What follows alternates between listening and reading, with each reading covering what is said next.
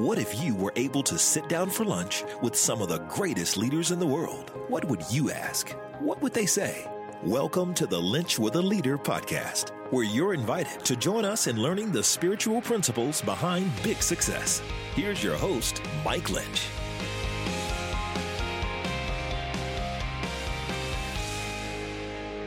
Welcome to episode 82 of the Lynch with Leader podcast, where we sit down with some of America's greatest leaders and find out how they have learned to lead with their faith out in front.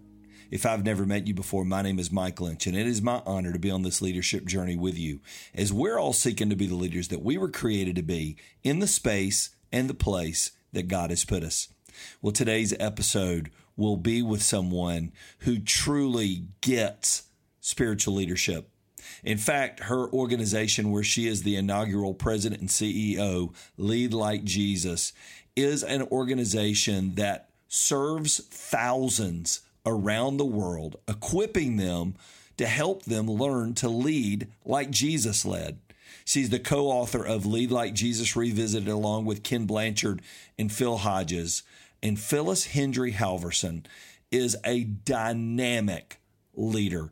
She's had an incredible career serving in all types of leadership positions in business, nonprofits, ministries prior to joining Lead Like Jesus. And now she has served as that president for years and is doing an amazing job helping lead and teach to lead like Jesus led. Today's going to be a blessing to you. Dynamic, inspirational, but yet brings that charm of being a mom and a grandmother.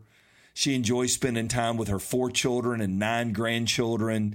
And I'm going to tell you this you are going to love spending time with Miss Phyllis Hendry Halverson. So I want you to pull up a chair and I want you to listen in and take some good notes to my conversation with the president and CEO of the Lead Like Jesus organization, Miss Phyllis Hendry Halverson. Well, Phyllis, thank you so much for joining me today on this episode of Lynch with a Leader. It is an honor to have you.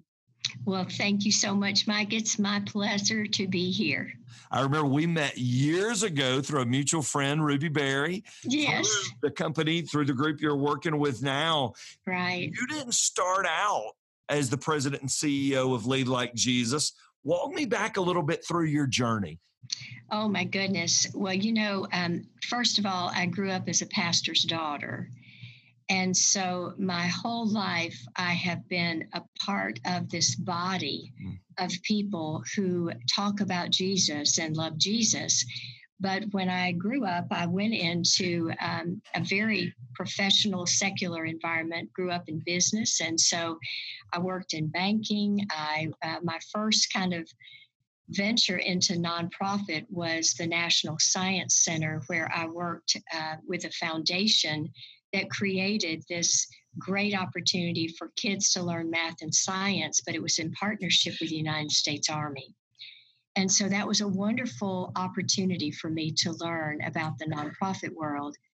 And um, it was 2001 when I met Ken Blanchard. And Ken said that he and his friend Phil Hodges were trying to, to think about and start something uh, with Jesus as an example of leadership. And he said, We don't know how, but we think you know how. So would you come and talk to us and help us uh, do that? And so I really went as a volunteer to hear what their imaginings were mm-hmm. and, and to think with them about what it could look like.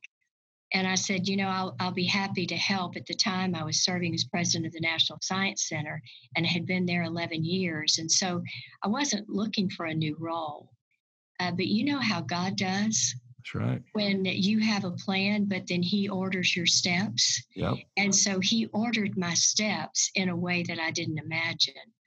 And so as I began to look at this and help and think about what in the world would it do if people would look at Jesus as the greatest leader model of all time and then pattern their life after him And that dream just grabbed hold of my heart because I had been working my entire life with business leaders, ministry leaders, and now military leaders.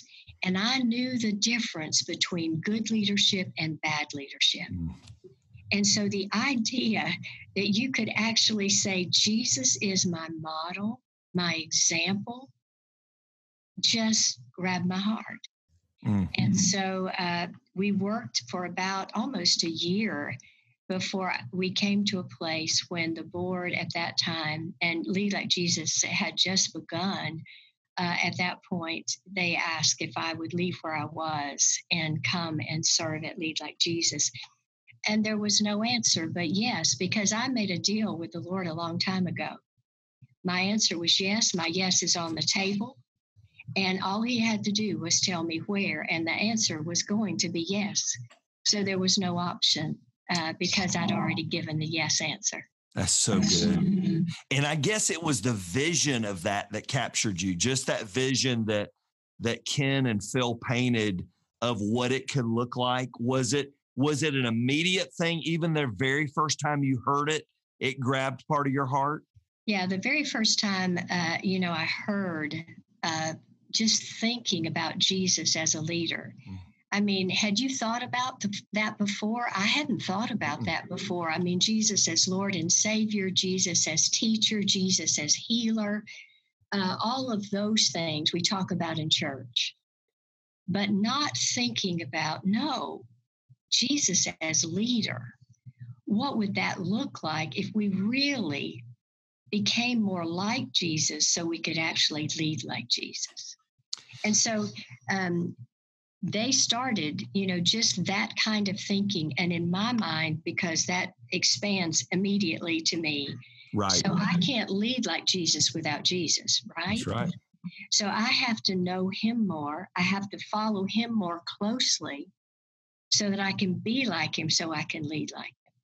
And so that's what expanded into my mind. This isn't just this isn't just a phrase this isn't this is a lifestyle we're talking about and that's what expanded in my mind is this is a lifestyle for people to actually live out the gospel to practice the ways of jesus in the world.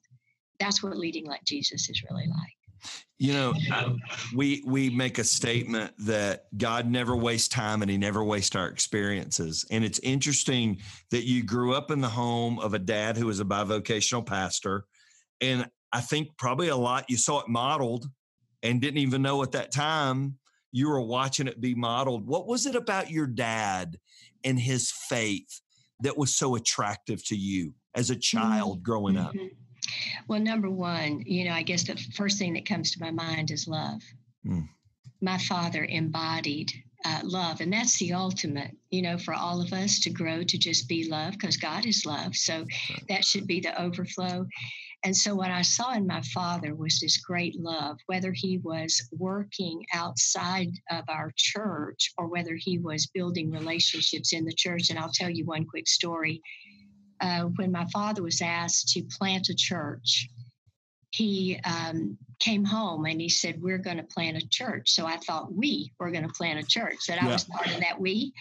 And so I went every Saturday morning as we were about to open and uh, we visited in our community. And in our first uh, plant, we were in a community where we were just lots of people, but there was no church there. And so a large church had asked my father to plant the church.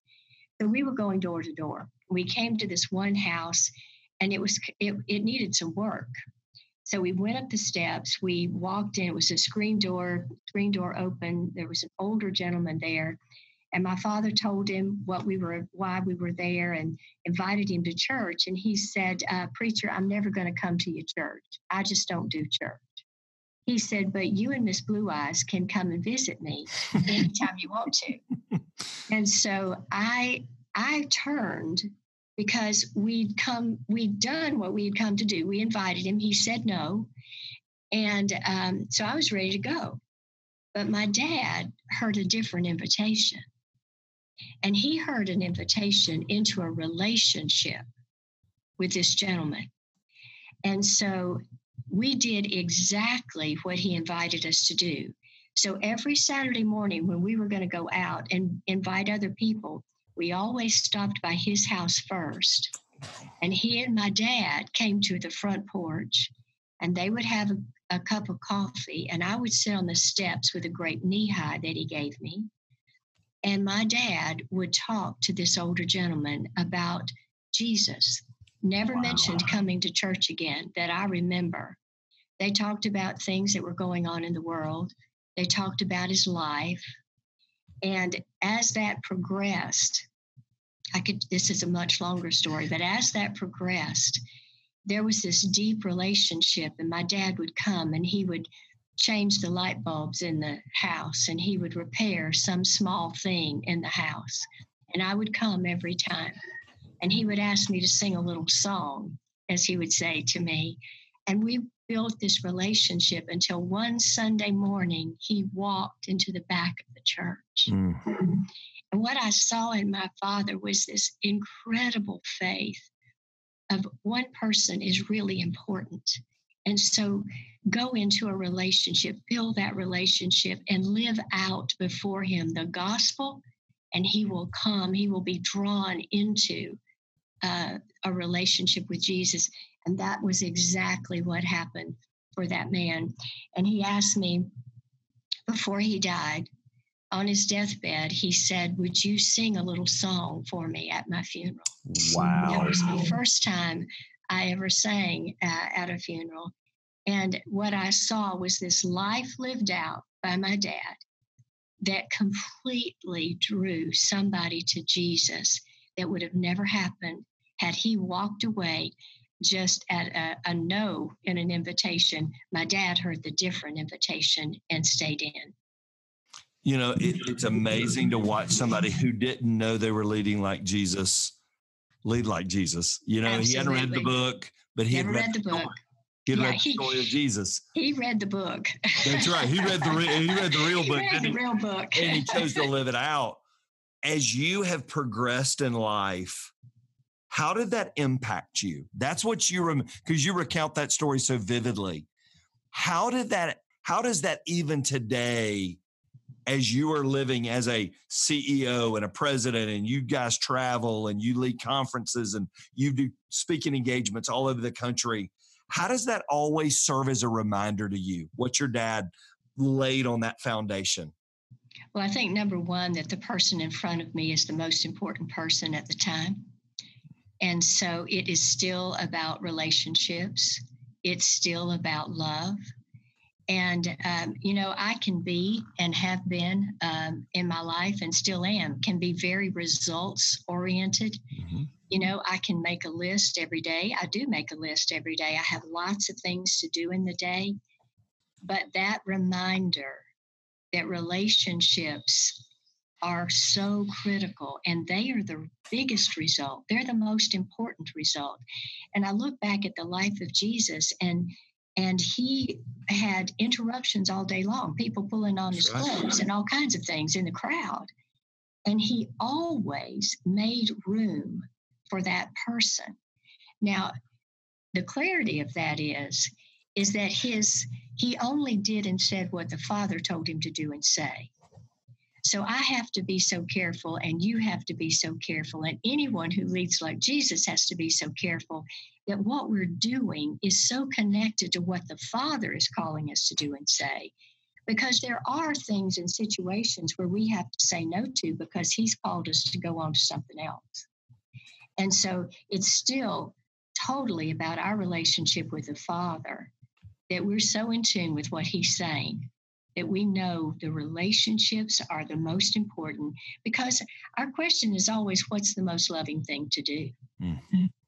What's the most loving thing to do? And if we do that, uh, that will be the influence that is the strongest in our lives. How do you how do you keep the father's heart? How have you done that with a busy schedule and a full plate and being results oriented that sort of being the the driver of how god put you together i mean mm-hmm. just with that checklist and that drive how have you found it possible as a leader to continually go to the Father to keep your priorities in order? How have you done that?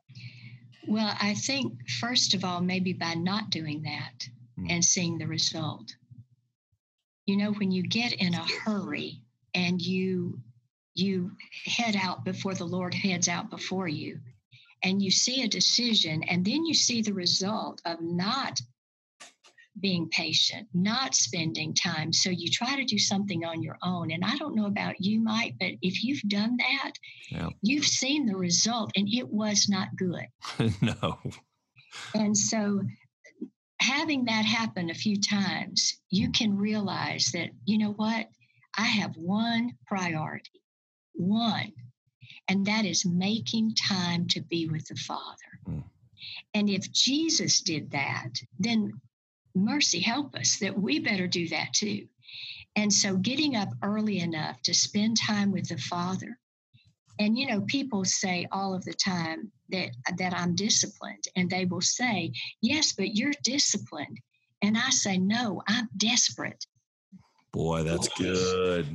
I'm desperate. I am desperate for God to speak to me. I am desperate for His words and His voice and the kinds of things that I'm depending on Him to do, only He can do. So it doesn't matter how much I have on my calendar. My time with Him in the morning is my first appointment. It's the most critical part of my day. And it doesn't end with it doesn't end with that few minutes. You know, I may spend 30 minutes, I may spend an hour, depending on how much I need that day, which is constant. But all through the day, I am whispering, Lord, help me in this meeting. Mm. Lord, what would you have me say? Lord, what am I missing? Am I listening? Am I hearing what you want me to hear? So there's this constant conversation. And I think, you know, absolutely that's what God does for us is that when we're so dependent on Him, He will not disappoint. He is going to speak. He is going to give us insight and wisdom because we're seeking it from Him. You know, I love that desperate versus discipline. That is a great that I've never heard that said that way before. That's really, really good. You had a very incredible um, polishing of your dad growing up and pouring into your life. But sometimes life teaches us lessons and you Absolutely. have walked through some you've walked through some tough journeys in this life that have helped shape you to who you are today what, what are some of those things that you probably had to walk through that you wouldn't have chosen to walk through that god is still using in your life mm-hmm. well someone asked me one day um, how did you get like this and um, and i wasn't sure all they were referring to in that but my first thought was suffering. Mm. You know, I don't think there's anything that shapes any of us more than suffering. And it's not ever what we would choose to suffer. I mean, we, we want to be happy in life, we want things to turn out well. Uh, but I guess, you know, in all things in life, if you live very long, there is suffering. And whatever that looks different for all of us, in my life, um, you know, I guess the first time that I really understood suffering in a deep way was the death of my husband. Um, when we had been married 22 years, he died suddenly of a heart attack. He was 43 years old and uh, completely healthy from all we knew. And so my son was a sophomore in college, my daughter was a junior in high school. And suddenly, I mean, suddenly our life was drastically changed. And, um, you know, my, my children, uh, so precious and so thankful for the young men and women they were even at that time. And I said to them, you know, we are going to get to live out now what we've preached for a long time. And um, we I, my, I guess my greatest thought for my children and what I believed at that point in my life is number one, I wanted to my children to know that God had not left us, that He still had a plan, this didn't look like any plan we could have ever imagined. We couldn't have imagined living without him. Mm-hmm. We couldn't have imagined that. And we couldn't imagine all the things that would happen uh, around that, but that we were going to trust and we were going to see what God was going to do in that. And one day, um, after he had died, the grave marker was put in place, and the funeral, uh, the actually the cemetery had called to say uh, the folks there had called to say the grave marker's in place if you want to come see it. And I went uh, at lunchtime that day to to see, and when I got there, you know, there was the grave marker and my husband's name, and then on the other side was my name and my beginning date and a dash and an open space. And I laid on the grave, Mike, and I said, Oh God, what is in that dash? What is in that? And Lord, do you see me? Do you see my children? And in that moment, there was this flood of scripture that I had learned over my life. You know, I've called you by name and you are mine, and I will never leave you. I will never forsake you. Um, all of the, I've loved you with an everlasting love, just this flood of affirmation and relationship with the Father. And I had a new sense of God still at work, that God had not left us, God knew where I was, He knew where my children were, and he, we could trust Him. Mm, mm. And in those moments, you know, there's this there's this newness of life that springs up, of assurance that even though the way is hard, that He is with us. I have to tell you, those days were hard.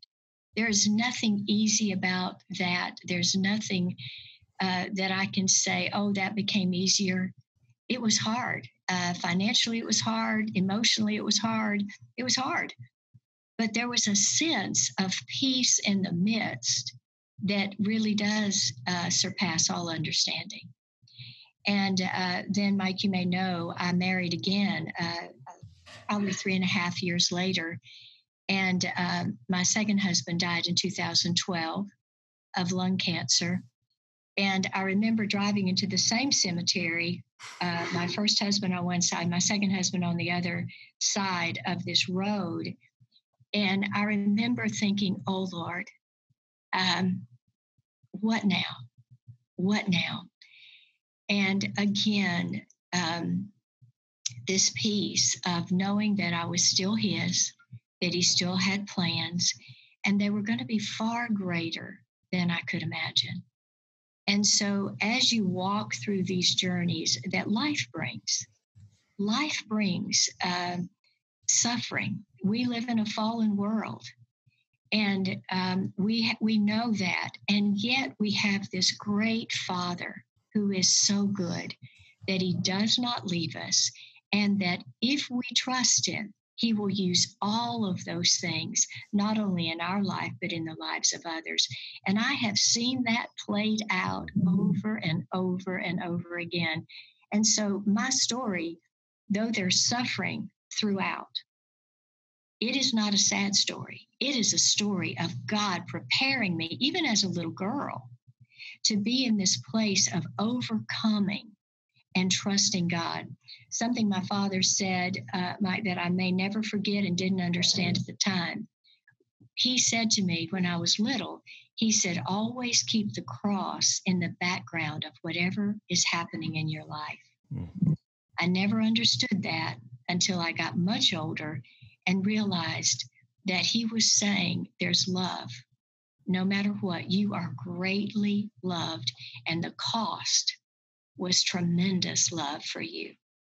Boy, that's so good. You know, and and we know as believers, God uses all that for who we, we are and who we're becoming and and how we lead. Um, I know you would rewind it. You you wish those things had never you'd never walked through them. No. What would be different about you if you hadn't walked through them? What would be different about you as a leader if life hadn't thrown you the ball of suffering and you had to walk through that? How would that have changed your leadership?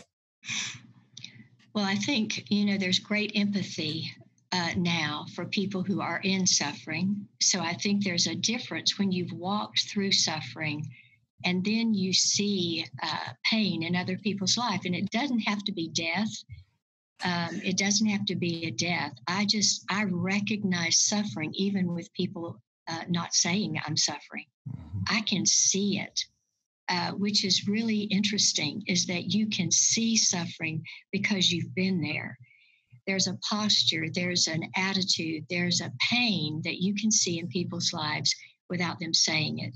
And I would not have known that if I had not been through it myself. But I think suffering shapes you in a way uh, to care about people and to love people deeper. So I think suffering does that.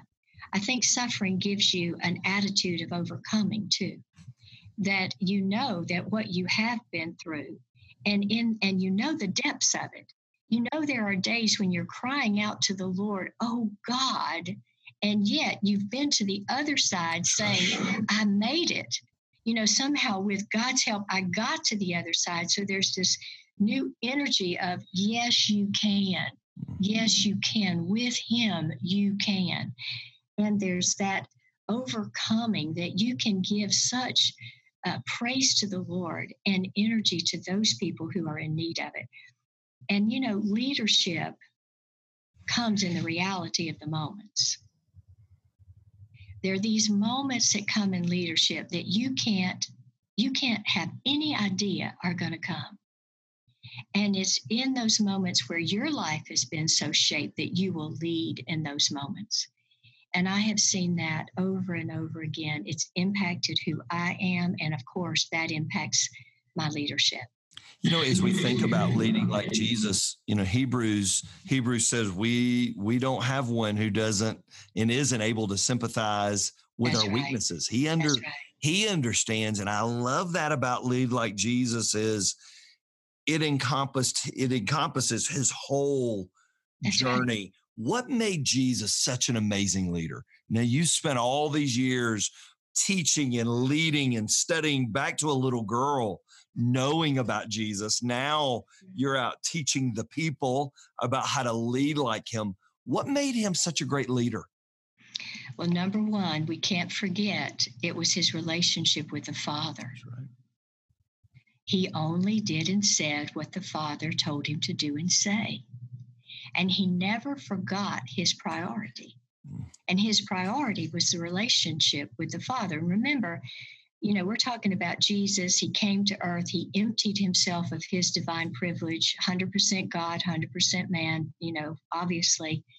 But here he is living life on the earth, completely filled with the Holy Spirit and in relationship with the Father as we are to be.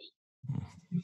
And what made Jesus a great leader, uh, first and foremost, was this relationship with the Father. And we want to overlook that. We'd like to just look to his leadership traits. That's right. That's right. And oh my goodness, he had all of the great leadership traits. Yep. But first and foremost was his relationship with the Father. And so I just, you know, say that that's first. And then, you know, in, in our language, I would say his core value was love. Love God, love others as I have loved you. And that was with a sacrificial love.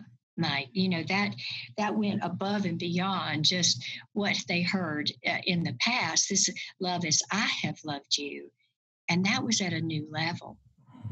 And then we hear, you know, in Ephesians the words, you know, if you could just know how how long and high and deep and wide is the love of God, we would be filled to the measure of the of the fullness of God. It's that that we have accepted and abide in that love.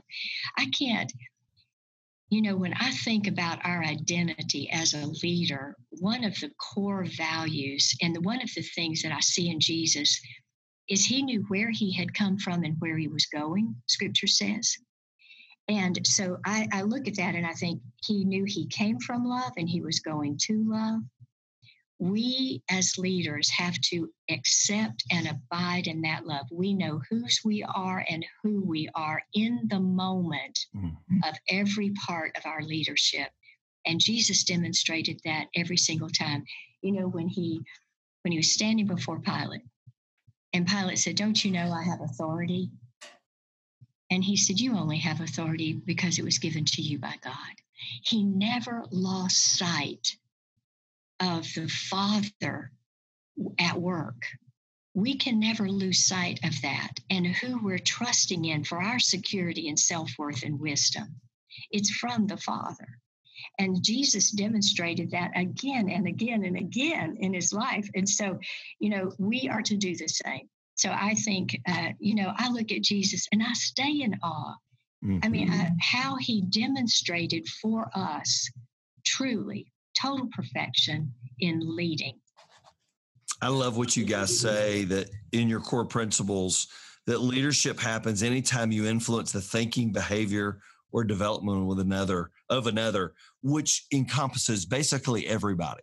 It does. Everybody is in some position of leadership. Why is it so easy for people to minimize their role? To say, well, I'm just a mom. I'm just a dad. I'm just I'm just a teacher. I'm just a real estate agent. Why is it so easy to minimize our roles and not see the leadership platform that God has put us in? Mm-hmm. Well, I think sometimes we just want to minimalize, you know, and sometimes it's false humility. Mm. You know, it's just false humility to say, oh, well, I'm just. Well, yes, but every place God puts us, wherever we are, God has placed us there, and He's placed us there for good good purpose. So we know that. We know that we're there for good purpose. And as a believer, you know, people often say, well, I work in a secular environment. So, you know, I'm, I can't talk about Jesus. I don't believe that there's any, I mean, you walk into any space, and I mean, if we're walking in the door, who's walking in with us? Mm. I mean, the Spirit of God lives in us. And so now what is secular is now sacred. Mm. And we have this opportunity every place we put our feet to influence in a way that draws people to Jesus. And so that's our responsibility. And so sometimes it's easy to say, I'm just, and not realize that God has placed us there. And I think that's one of the great messages of Lead Like Jesus is to say, no, no, wherever you are, you are a leader, you have influence, and just a mom or just a dad, there is no greater leadership role in our lives than what we've been given in this sacred trust of family. To lead as a mom and dad, to lead in that role, what a huge role that is of leadership and of influence in our family. So at Lead Like Jesus, we often talk about not just uh, positional roles in organizations, but life roles. And all of our life role leaderships are just as important as what we're doing uh, out in the world because everywhere we go, we are to be the people who lead like Jesus. Can you be a leader like Jesus was without being a servant leader? Is that even possible? That you could say to take on. I, am I'm, I'm a Christ follower, but at work I, I teach. I'm I'm up here and everybody else is down here, and I push the information down. Is it possible to lead like Jesus and not be a servant leader? No, it is not possible and and you know serving was i mean that was a mandate from jesus That's right that he said even i have come to serve and so, uh, you know, coming in with an attitude uh, of better than or more than, uh, all of those things. Well, first of all, that's pride. So let's just speak out what it is. Uh, so that's a that's a prideful attitude, and and we know that God hates that. So there's no way not to come in with an attitude of serving others. Absolutely.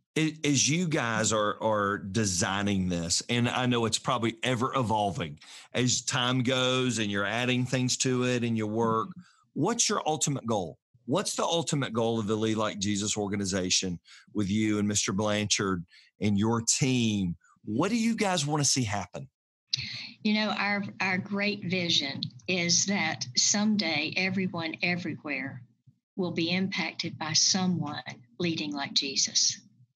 So when we look at the world, uh, you know, our heart is to help every every person of faith, every follower of Jesus say, wherever I am, I have influence and I want to impact my world for Jesus. And so I must lead like Jesus wherever I am. And that's in my family, in my corporation, in my church, and in my community, in my nation.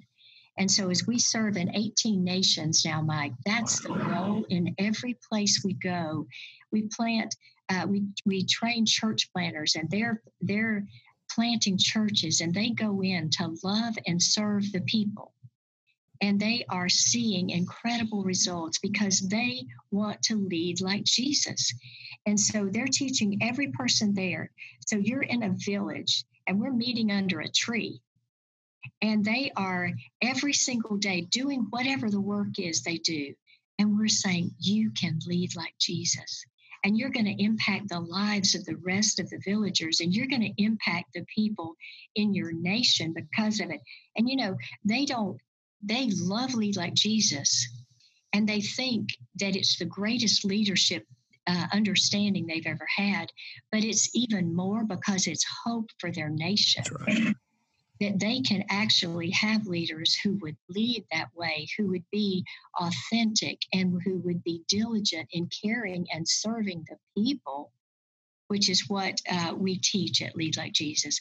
So we teach that in nations around the world and in the United States and in organizations to say you can make a difference where you are. If if a leader, let's say a leader of a company was listening to this and they said, "Man, I love this. I want to know more about it. I want to know what opportunities are out there. What's the best way for them to find that information?" Oh, thank you so much. Well, I would say go to our website. Uh, it's leadlikejesus.com or if you want to talk to someone, call 800 383 6890.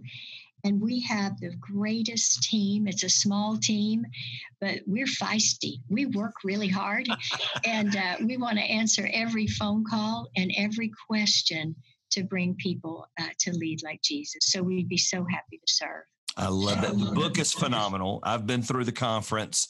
The Thank book you. is incredible. And we'll have a link to the book, to the website, to the phone number on our on our show notes. As we as we wrap up today, Miss Phyllis, when life is said and done, when you know that you're in that you're in that final lap and you begin to see the see the the cord stretch across the line and you're going one day i'm going to cross that line and this jesus that i've read about sung about held on to with everything I had during those dark seasons. When you see him, when your eyes lock in with his eyes, what do you think that moment's going to be like? Oh, I think it's going to be overwhelming love. I think it's going to be overwhelming love. You know, um, uh, with my dad, one more fast story. I was with my dad when he died beside his bed. And I had tried to put the oxygen mask, he was home, and I tried to put it on him, and he uh, shook his head no. And he had been lifting up his hands and asking the Lord to go home uh, for days. So we knew he was he was close, but he was breathing hard and he was trying to just like he was uh, just struggling to get up a mountain. And so his heart was just pounding hard and he was breathing hard. And all of a sudden, his eyes were shut and he was working at it. And all of a sudden, Mike, his eyes opened wide and he went, ah! And his eyes closed. Mm-hmm. And I thought, my daddy just saw Jesus. And I think it's going to be total awe when I see him. I won't have words to say. I'll only have amazement and this awe of being in the presence of the one who has loved me and that I love. I hope you enjoyed that time with Phyllis. Outstanding. I'm telling you, if you have not read Lead Like Jesus and you have not gone through their book and their curriculum, it's outstanding. And I love how Phyllis and Ken Blanchard and uh, Phil Hodges did such a great job, not only dissecting the leadership of Jesus, but boiling it down into action principles that we can all use no matter the field and no matter the place that we find ourselves. So, so good. Just what grace and charm, too. What an amazing leader. Thank you, Miss Phyllis, for being my guest. Thanks for connecting me with Ken Blanchard and for being a guest on here amazing, amazing time. And I hope that you will avail yourself to lead like Jesus. We did it as a church years ago, and it was two or three of the best days we've spent in years. So, so good. Well, our next podcast, we get to sit down with hot author and incredible speaker, Mr. Jon Gordon. Jon has written a new book called The Garden, and we're going to be talking about the spiritual fable and the difference it's made in Jon's life and in his spiritual journey.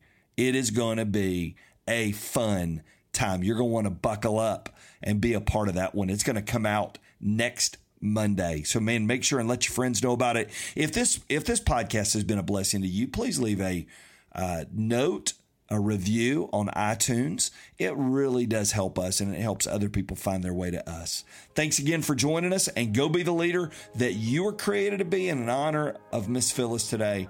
Go lead like Jesus. Thank you for listening to the Lynch with a Leader podcast with your host, Mike Lynch. If you enjoyed this episode, you can help more people hear it by subscribing and leaving a review wherever you may be listening. For full episode notes and more spiritual leadership resources, visit MikeLynch.com.